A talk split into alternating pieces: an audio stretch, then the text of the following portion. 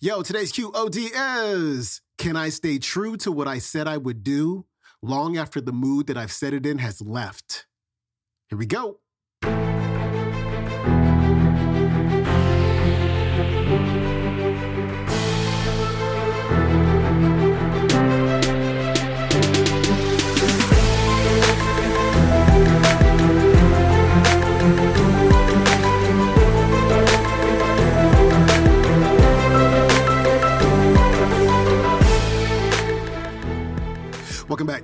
The Quote of the Day Show. I'm your host, Sean Croxton of SeanCroxton.com. Happy New Year, my friend. This is our first episode of 2023. We're going to talk about goals and commitment and sacrifice and doing the work that you're going to have to do to accomplish what you want to accomplish in 2023. Pardon my voice this week. I woke up on Christmas morning with a cold or a flu. It hasn't been fun. I'm not fully recovered, but the show must go on. We've got Inky Johnson on the show today, and he's going to talk about commitment, being committed to your goals, being committed to your resolutions. Because let me tell you, this is the truth. Like almost all, it's like, I think it's like 90 something percent of New Year's resolutions are done by January 14th. Like it's just, you know, people say they wanted, they they get all hyped up. It's a new year, but it's about, as Inky says, staying true to what you said you would do long after the mood that you set it in has left. So when all of the enthusiasm goes away, when all of the novelty of 2023 goes away, are you still going to be in it? Are you still going to be committed? Are you still going to be willing to sacrifice and work really hard and be okay with delayed gratification? Most people won't.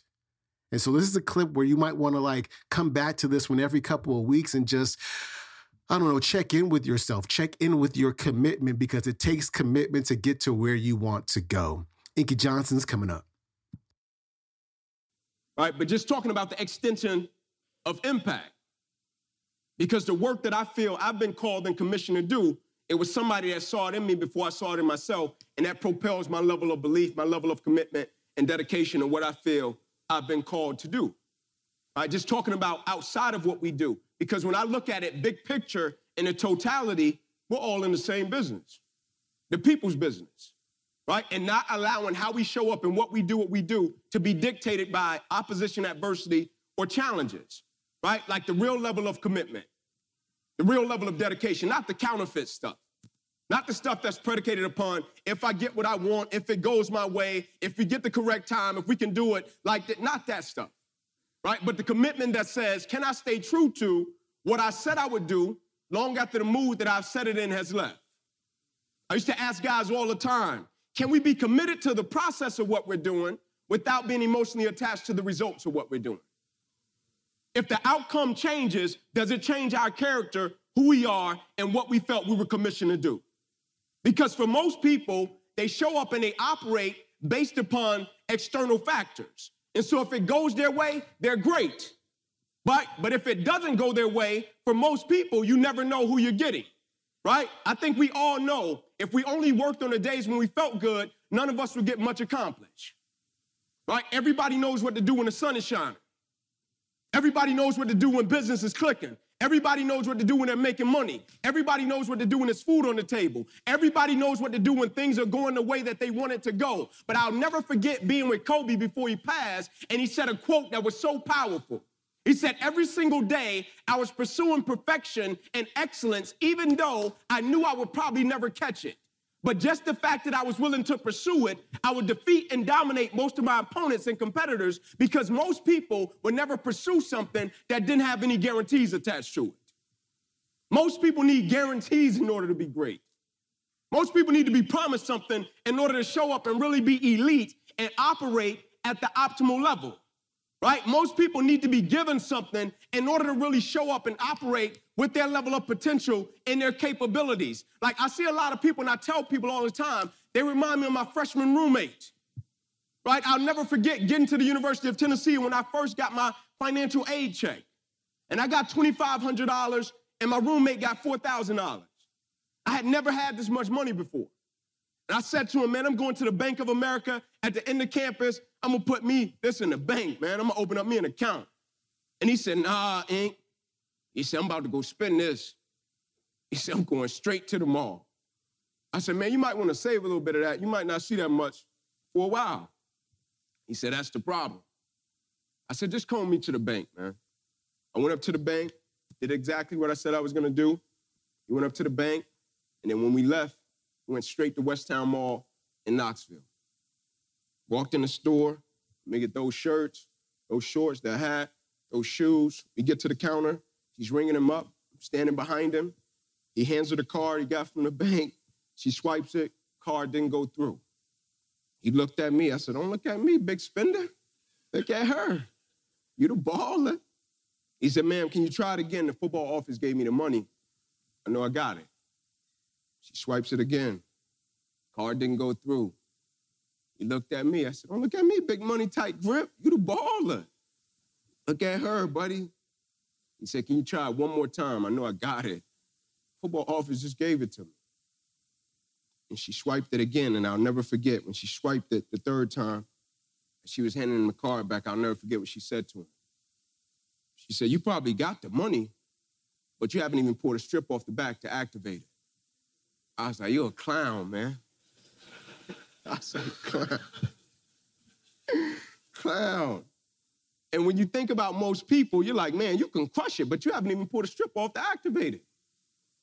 Like, not just in a career, in every aspect of life. Like, you can crush it. I haven't even pulled a strip off to activate it.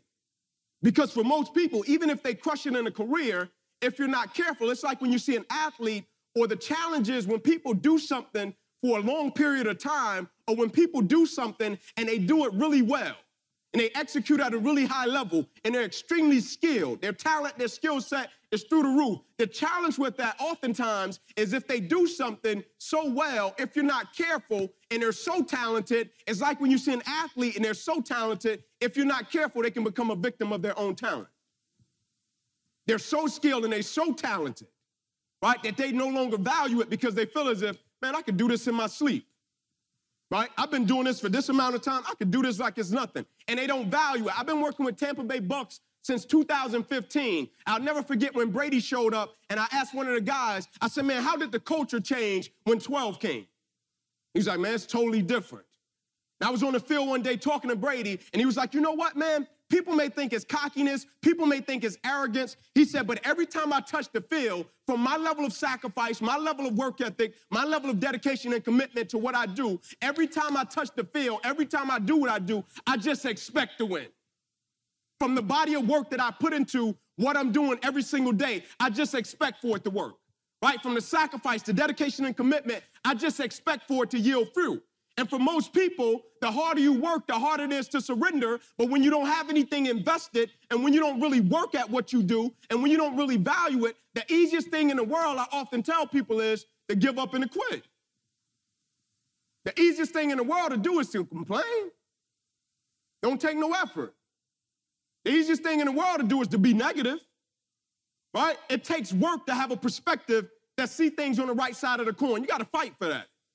It takes work to show up every single day, and when things are not playing in our favor, to say, you know what, man, it might not playing in my favor right now, but I'm gonna still show up and I'm gonna give everything I got to it because I value what I'm a part of. It takes work to have the right perspective, right? And I'm a firm believer that perspective drives performance every day of the week. How we view what we do will always affect and impact how we do what we do, right? I'm reminded of a story about a father and a young son, single father. Working his tail off, comes home one night his son meets him at the door and says, Dad, I want a job. I want to work. Dad said, What do you want to do, man? He said, Can you get me a job at the local grocery store so I can be able to get back and forth to work? It should be no problem. Dad said, Sure, but what do you want to do? He said, I want to bag groceries. He said, Can you help me get a job? Dad said, Sure, man, no problem. Dad goes up, gets the son a job, son starts bagging groceries. Two weeks in, son comes home and says, Dad, I'm really enjoying what I'm doing, but I want to do something to make a deeper impact. Dad said, when you bag the groceries, wave at them, tell them have a good day. That should work. Son said, no, I want to do something to make a deeper impact. He said, what do you have in mind? He said, I got these cards that I want to put in the bags. Can you help me make copies? Dad said, sure, man, that should be no problem. I got your back.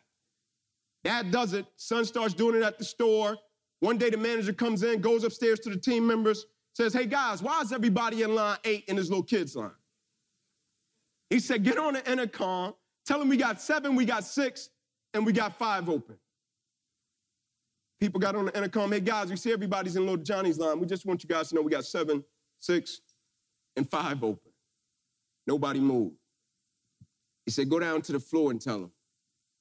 They went down to the floor. Hey guys, we see everybody's in little Johnny's line. We just want you guys to know we got seven, six, and five open. The people responded, We know. He said, when to stand in line, want to get that little card that he puts in the bag, man, it makes the biggest difference. He said, people started coming in the store, getting a gallon of milk, loaf of bread, carton of eggs, didn't really need groceries, would come in, get something, be in line on the phone with their friends, like, man, you got to come in the store. This kid does this little deal, man, it makes the biggest difference. And the thing that blew my mind about the whole ordeal was here you had a kid that drove business to an institution and it wasn't based upon a business strategy. He never went to him and said, Man, I want to improve this, I want to do this. Only thing he said was, I just want to be great with what I've been commissioned to do. I just want to bloom where I'm planted. I just want to be where my feet are. I just want to be present with what I feel I've been commissioned to do. Right? Many are called, few are chosen, and I feel as if I'm speaking to the chosen few, but I think you guys can agree. The quote says, People may forget what we do, people may forget what we say, but people will never forget the way we make them feel right? Everything we do, everything we touch, everything is connected to how we make them feel, right? Like when I'm in Atlanta, my wife want to go to this place every single morning to get a croissant. And I'm like, hey, why you gotta go with us? She's like, yeah, but the lady at the window, it's like my auntie. I was like, but she's not.